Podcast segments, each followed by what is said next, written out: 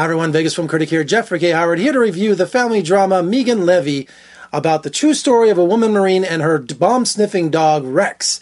I know it sounds like a, a, pitch for a movie, but it's a true story about a woman Marine going over on over a hundred missions with her dog Rex over in Iraq, trying to find IEDs, try to find roadside bombs, protecting our troops, protecting our protecting our convoys. Dangerous work by any means. I mean, they're the ones they send in first. Kate Mara plays Megan Leavey, who in her life, you know, she doesn't come from a great background, her great home. She has a broken marriage. She has a broken relationship with her family.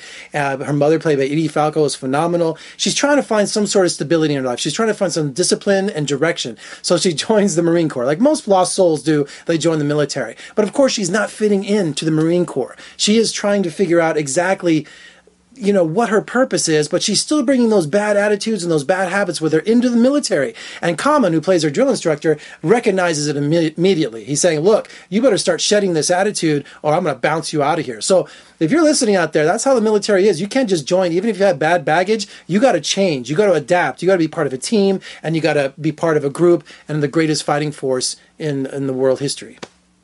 So of course, one day she's cleaning out the dog doo doo in the canine and kennels, you know, for the dog, the dogs that go on the front line, who are considered soldiers, by the way. They are warriors, and she's like watching them training through the, the through the picket fence, and she's saying to herself, "Hey, how do you get to uh, become one of these dog trainers and dog handlers that go out and find bombs and, and do these incredible missions. And Common's like, look, you got to be perfect at shooting. You got to be perfect at all these. All he gives him a laundry list for her to go accomplish things.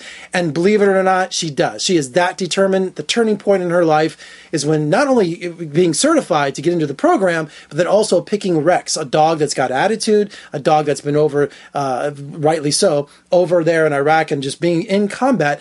Animals suffer the same kind of shell shock uh, active, you know, uh, mishaps as human beings do. So they're under stress. They're under, you know, they're they get tired. They're the same things as their human counterparts. So she picks Rex. They bond. They go over to Iraq. They find bombs. I mean, it's it's the Hurt Locker with a dog. I mean, that's how I pitch this. It really is.